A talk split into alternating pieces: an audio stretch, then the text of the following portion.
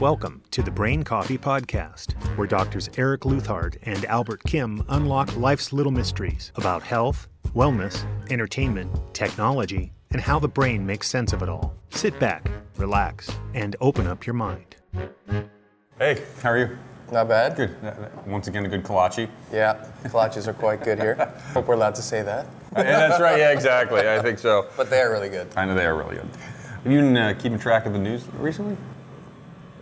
You're talking about the, uh, the shootings and things like that. Unbelievable.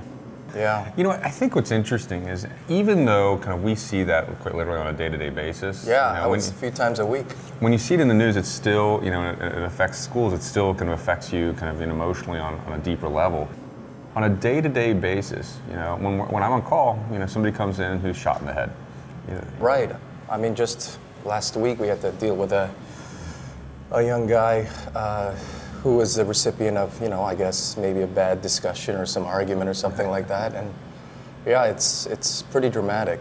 to me it seems that you know what whereas these events you know are absolutely emotionally devastating because they're affecting children uh, the, the fact that they happen every day in every city you know is really quite incredible You know, Yeah, that- you know when we think about that relative to kind of you know diseases or anything else it is it truly is an epidemic Yeah, it's a very frequent event. And actually, you know, I would probably argue that we don't hear about a lot of the times that we see it on That's the right. news. It's the tip of the Right. iceberg because the people who get shot and then don't make it to the hospital, Right. Right. There's there's a large percentage of, the, of them as well. exactly. Because one of the questions I always ask myself is it, it was interesting you brought up the, the whole kind of you know, issue of you know, was the recipient of a bad conversation like Yeah. meaning what goes on in somebody's head when they kind of you know pass some threshold that, where they decide to use you know you know kind of violent force against another human being. So you you're know? talking about like extremes of normal emotion, or are you talking about sociopaths? That's a good question. So, for instance, somebody has such a you know emotionally you know kind of violent reaction that they uh, respond in force beyond what is you know reasonable, meaning that you know get so angry you decide to shoot somebody. Right, right. You know, but even there, like you know, where are your neural circuits breaking down to say, you know what, the fact that he you know cut me off in, in traffic doesn't warrant you know Exactly. Where does be- plugging know, somebody right? The- reasonable anger turn to like crime of passion, turn to, To kind of, you know, something more extreme. devastating violence. Right. Hmm. And uh, you're kind of really pointing to something very different, um, which perhaps is more involved in kind of you know organized crime. It is when you know it's a very calculated. Uh, measured effort. Right, Meaning, right. you know, again, this idea of you know somebody's behaving like a psychopath or a Right. sociopath, and clearly there is a neuroscience behind that. Right. Exactly. The emotions are quite different in that case. It's not. Right. these extremes of passion necessarily. They're actually It's quite the suppression of it. you know? Exactly. They're dampened. Right. For instance, people have done functional imaging on uh, uh, you know, people in prison, you know, who are kind of de- who, who who rank high on psychopath, you know, assessments. Right, right. They have a number of, you know. Uh, Areas of the brain that are notably different from a normal brain. Their amygdala, again, the, the seat of emotion is smaller, Hmm. and so it, it, they're not processing their emotions as much. And the neural circuits that connect to the amygdala, uh, these kind of basal frontal lobe areas, which are associated with emotional processing and inhibition, are reduced. So basically, the thinking is that they have less ability to inhibit themselves. Mm-hmm. They have less emotions associated with their behavior, i.e., less remorse. If they want something or want to do something, they have less inhibitions about kind of the social norms. Right. So they lack empathy, really. That's exactly it. That's exactly And it. uh, and then couple that with they have no remorse. They can do things in a calculated way. Part of that reduced inhibition is they don't think through the consequences as well. Kind of that's also frontal, right? You know, Right, they, right. they don't see that like, hey, look, you know, if I'm part of you know kind of this gang and decide to shoot somebody, that I may get caught Right. and I may go to jail for this. Like, there's there's also kind of a reduced sense of consequences. Right. Wonder if they can play chess. Right, yeah, Maybe right, not, right. huh? Maybe not, right. Right. They'll, they'll just constantly go for the quick kill, but in Right. the long run, we'll lose the game. Yeah, so that's interesting. So we have all this functional imaging. And, you know, it's been all over the news and scientific publication, things like that. I mean, I don't want to be fatalistic about it, but can you predict who's going to be this way before they get to prison?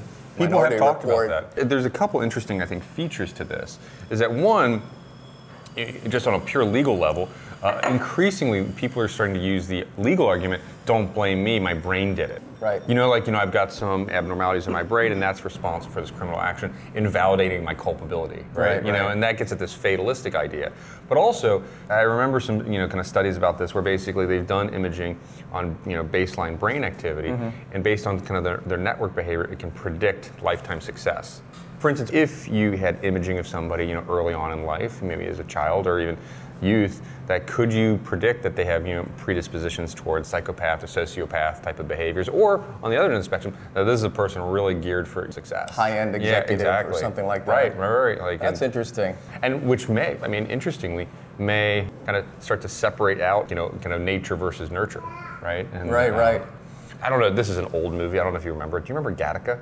Yeah, yeah. You know, and that was a movie. Ethan really yeah, that was a great science fiction uh, movie where basically everybody was assessed by their you know kind of their genome and their, their, their probability for success and where they should be in society based on their genome. As people started to fake their genomes, right? And Right. it gets at this: don't blame me, my brain did it. Like, but you know, like how much does your brain's architecture determine kind of you know who you'll be and what you'll be? aside from certain well-known diseases where the one gene it's mutated, you get the disease. Right. A lot of things are like 25 to 50 percent genetic, and then 50 to 75 percent environmental. You know. That's right. That's right. You know, the environment affects your epigenome, you know, and that right. t- turns genes on and off. But I think similarly, like the, br- I, I guess the the reason not to be fatalistic about it is that the brain is an incredibly plastic organ, Right. especially in youth, where basically you can train your brain up just as you can train your body up to do impressive things or impressively bad things. Right. You know? Yeah. No. No. That's interesting. I mean, that argument comes up with video games, right? Right. And sociopathy, Basically, playing a lot of video games. violent, you know, Okay. uh, point of view shooter games. Right, right. It just kind of essentially kind of gears your brain up to do that type of behavior. Exactly. It makes you numb to it and makes you more likely to do it. I mean, I played a lot of video games as a kid. Right. Not necessarily shooters, it's more like Space Invaders. But coming from that background, I kind of cringe whenever I hear that. Mm-hmm, you know, it's kind of along the same vein as saying, you know, Hollywood movies are making us violent or something like that. I personally cringe against that. Right, right, right. Uh, I don't know. What do you What do you think about that? I have mixed feelings. I mean, I think that this idea of normalizing certain types of behaviors is to me of concern. Like, for instance, part of the way we have empathy is that our emotions are involved. And if you reduce your emotional response to kind of bad behavior towards other humans, I do worry that it leads to higher tolerance of uh, uh, violent behavior. You know, my kid's 11. I don't want her to watch an R-rated movie. Right, right, right. Uh, I mean. At the very least, she's not going to be able to sleep after that, and that's Right. just going to cause all sorts of misery at home, right? right, right. I mean, that, at one level. But I mean, do I think that she's more likely to be violent because she watches? I don't know. I really think it's the context. It's how you grew up and how your parents were. Yeah, it's the whole. Yeah, I I agree. Like movies alone, probably, are, you know, will- will in isolation probably not do it, but probably the culture and the uh, environment in the home that leads to kind of, for instance, like a, a child excessively doing it, probably is indicative of kind of other you know failings that are going on. Meaning, like, like let's say the kid's playing you know kind of video games five hours a day in first-person shooters.